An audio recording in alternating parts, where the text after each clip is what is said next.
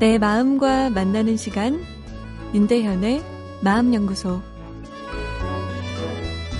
안녕하세요. 수요일 윤대현의 마음연구소입니다. 오늘도 청취자분의 사연인데요. 다리 건너기가 무섭다. 아, 뭐 이런 사연입니다.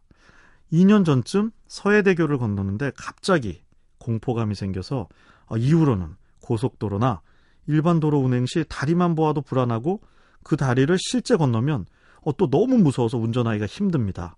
어떻게 해야 할까요? 란 아, 이런 내용인데요. 우리 뇌 안에는 스트레스 시스템이 있다 말씀드렸죠. 아, 이 친구가 하는 일이 마음을 불안하게 만들어서 그래서 우리를 좀 피곤하게는 하지만 위기 관리를 통해 생존을 유지하고 아, 더 나아가서는 성취도 이루게 하죠.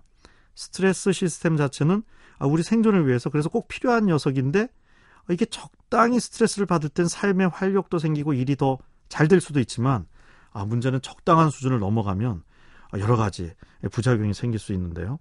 스트레스 시스템은 불안이라는 신호를 통해 우리 마음과 행동을 조종하죠. 그래서 지나치게 작동되면 불안감의 수치도 매우 상승해 버리는데요.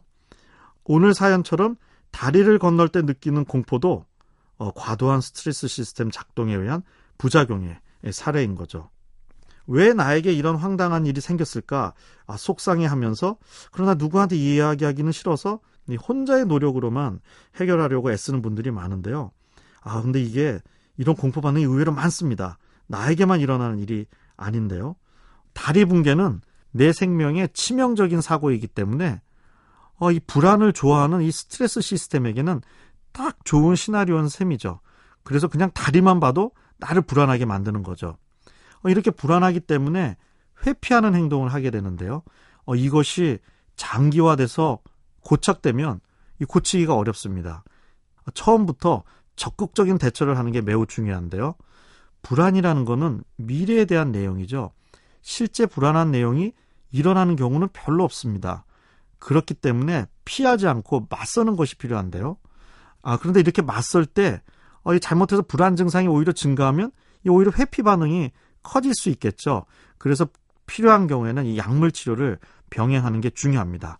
약으로 불안 반응을 줄이고 다리를 건너는 경험을 반복하게 되면 이 뇌에서 재조정이 일어나 다리를 더 이상 위험 요소로 어, 인식하지 않게 되는 거죠. 윤대현의 마음연구소. 지금까지 정신건강의학과 전문의 윤대현 교수였습니다.